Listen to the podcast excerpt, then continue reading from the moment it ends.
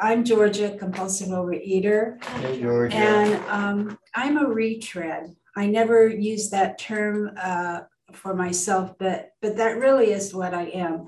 I came into the program in about 1984 or five, somewhere in there, and I stayed for about 12 years. And I really worked the program. I, I did the steps several times, and I think I did a total of three, four steps, you know, in the process.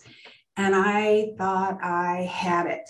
You know, um, my last sponsor made me give up sugar, which was really hard. But um, what it did was it solved all my craving problems. I didn't crave food anymore, you know. Um, so I, I, I really did think, you know, I graduated, and also life got messy and in the way in the process my husband left me and um, we ended up divorced after 27 years um, actually 30 by the time we got divorced. And i had gone back to school because it was funny because I, I realized my father-in-law had died in 1983 and suddenly i realized no matter how good of a wife I was, no matter how hard I tried, my husband would leave me, you know, either on his own volition or he would die. And I had no skills, none. All I'd ever done was be a be a, a housewife, and I did a lot of crafts. I did a lot. Everything in my house was covered with craft stuff, and and so I tried to sell that and and I was doing that okay. And then when I went back to school, I, the idea was to go back to school and have some kind of a support system for myself to where I could support myself if something happened to my husband. And unfortunately, I took a drawing class, and that did it. You know, all I wanted to do was was uh, study art. That's all I wanted to do, and you know, you can't really make a whole lot of money doing that. you know, it's not a, a viable uh, career for most people. And at the time, too, I, I was shy. I, I, actually, I don't know if I was shy. I was just so um, introverted and fearful. I was afraid of everything. I was afraid to drive the freeway. I couldn't go upstairs in the mall. I, I was afraid to get a job because I figured they'd fire me on the first day because I, I'm so stupid. I'm inept. I can't do anything right. That's how I saw myself, you know, just a total failure as a human being. Um, you know, I could I could do crafts, I could do art, and I could raise my son, but other than that, that was about it, you know. And so, as I say, I was extremely fearful. And I got into OA, and they started teaching me that it's okay to be fearful, but you go ahead and do it anyway. And um, just you know, and, and it, I I found a, a, a I'll say a smattering like that word smattering, a smattering of self esteem. I, I wasn't there yet, but at least I had a little bit. And, uh, and it was enough to keep me going to school. Um, I remember driving up to the parking lot at the school and having to pray to be able to get out of the car. And I was just sure I was going to Mount Sac at the time, and I was like in my 30s and I was just sure they were going to come over the, you know, where the, that quad is. There's a long sidewalk, you know, and it's wide and it's right in the middle of the campus. And I was sure somebody was going to come over the loudspeaker on that quad thing and say, You, you have to leave. You're too old and too stupid and all that, you know. And I knew they'd be talking about me. So um, I don't know, by the grit of my teeth, and and my mom always used to say I was stubborn and and thank God I, I turned that into tenacity today because I would not quit. I just would not quit. I was determined. See, I, I just barely had a high school diploma and I didn't have anything else. And so I was determined that I was going to get my uh, Associate of Science. To me, that was a huge deal at that time. It really was. So um, anyway, after my husband left, suddenly I had to get a job. You know, I, I had no income really coming in. I was starting, well, I kind of skipped around there. I was starting to sell art. Um, I was starting to show in galleries. I was selling my art.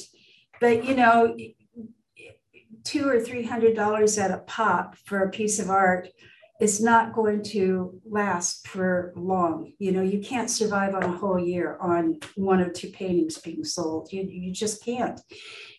And so I knew I had to get a job. and I forgot OA. That's the main thing. I forgot about OA.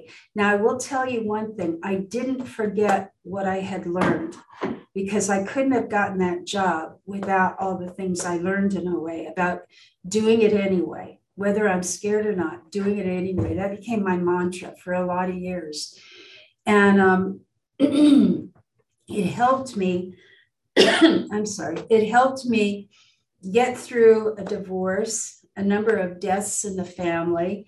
Um, getting, I went back to school, got my bachelor's degree, and I got a job, a steady job and then I, I, I ended up with a master's degree, and all of that I credit OA for. I really do, because I couldn't have done it otherwise. I just really couldn't have. But the one thing that I didn't do was I did I started compulsively overeating again. And the first step was taking that first bite of sugar. It really was. And I was off and running and I gained all my weight back. Originally, I had gotten down to my goal weight in fact, I think I got even below that. Um, but once all that started happening, I ate my way through the divorce. I ate my way through all the all the different traumas and the fears and everything. Um, at that time, I hate to say it, but at that time, food was was useful to me. It really was because I had lost. I felt like I'd lost everything else, everything else, mm. and um, and so I think I spent, gosh, it was like 20 years doing nothing but eating and, and trying to lose weight and eating and trying to lose weight. And, and by the way, I had gone on every diet you could name, you know, Jenny Craig, Schick, uh, Weight Watchers, of course, uh, the OptiFast, you name it, all of it. And, and I lost weight every single time but I could stay on point, you know, on that goal weight for about 10 minutes.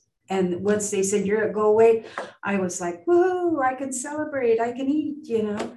And it was back to the same old stuff. So um, so anyway, I came back and I was so happy to walk into this room. This is the room I walked into, and I forget what day of the week it was, but it doesn't really matter.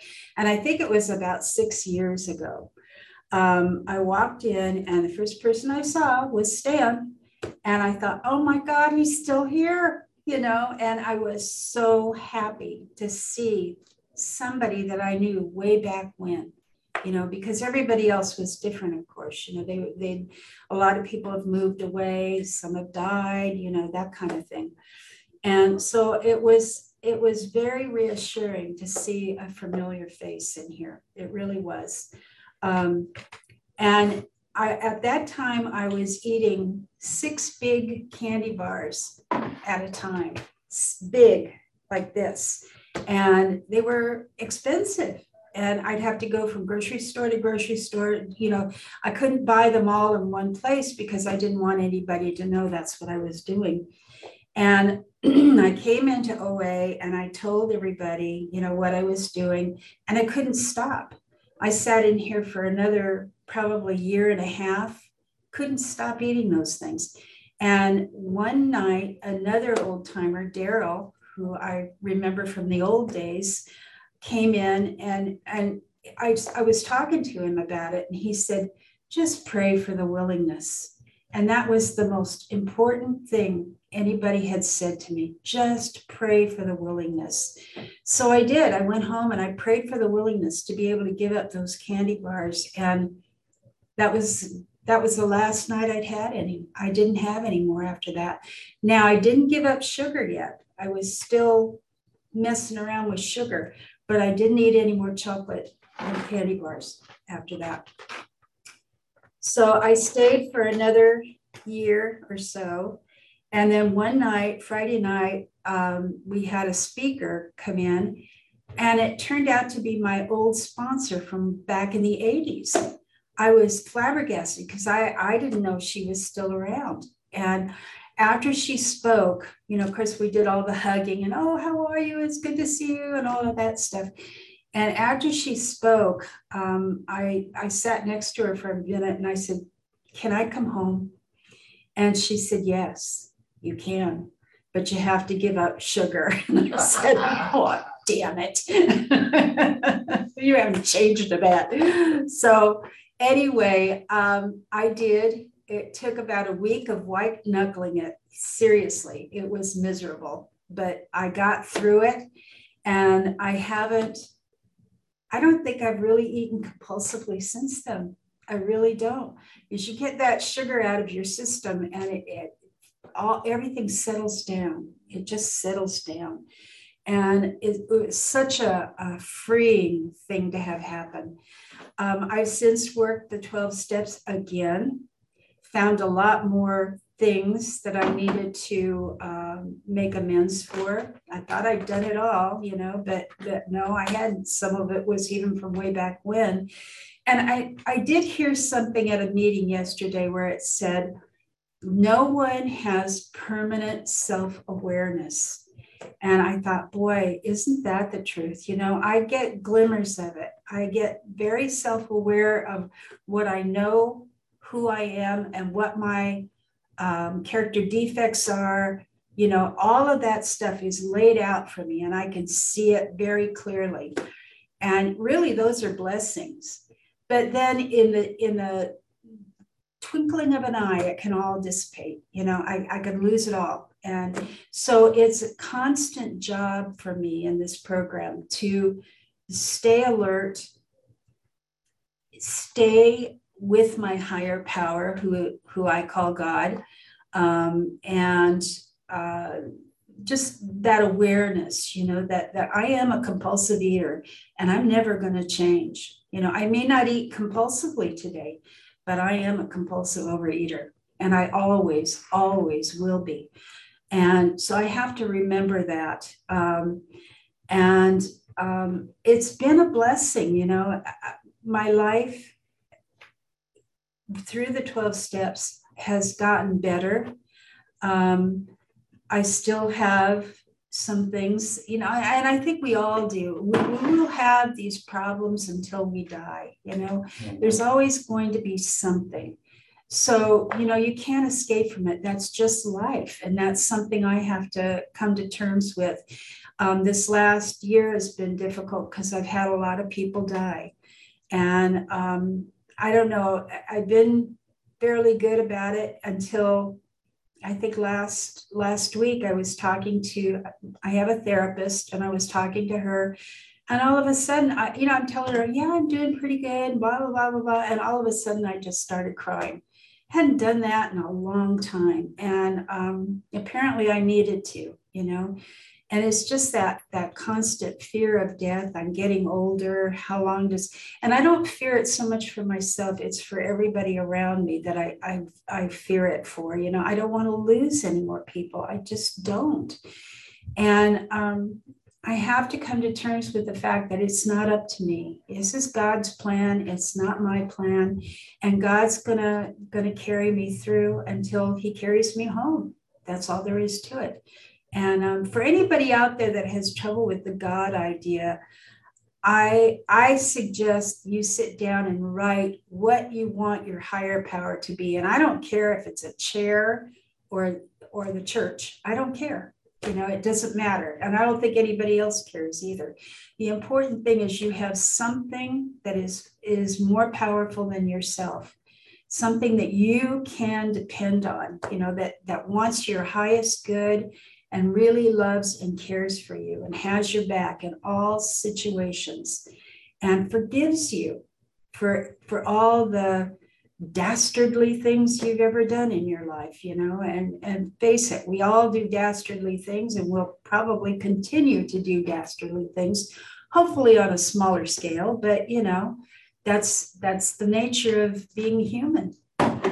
So all I can tell you, you know, at the end is my life is good today. It really is good. I I um, I'm taking guitar lessons now. You know, I used to play guitar when I was a kid and I let it go. And I am now back to taking guitar lessons. I may buy a mandolin next. I don't know, you know. and and I'm continuing to work on art. And so it's it's been a very rewarding time. I have more friends than I've ever had you know, I, I never used to have very, maybe one friend at a time, and I wouldn't even call him a friend. I'd say one hostage at a time uh-huh. is what I had. Um, but now I feel like I can actually be friends with somebody, you know, and and that's a blessing. It's such a blessing. Um, gosh, I don't really know what else to say except I hope you don't do what I do and and and stop coming you know keep when they say keep coming back they really they really mean it and it's really important to do. Now i i was lucky in some respects because i did have contact with certain people outside you know that were in the program and talked program but they weren't going to meetings necessarily. And i'd go to their house or something like that. So i kind of had a little tenuous um, connection still. But um, you know, there was a lot of years where I didn't even have that. So I would say, thank you. Please don't give up. Keep coming back, even if if you think it's, you know, you don't want to hear anything or you, you know what I like, especially when somebody that irritates you is going to be the speaker and and please pay attention to that because that's happened to me another couple of times and i thought oh god no i don't want to listen to this person. And they were the people i needed to hear the most. So you know god's got a strange way of working in your life. And uh, and and it's true what they say about principles before personalities. It really is so um, I think that's all I've got for now. And thank you for letting me be your leader. And I, I hope that helped somebody.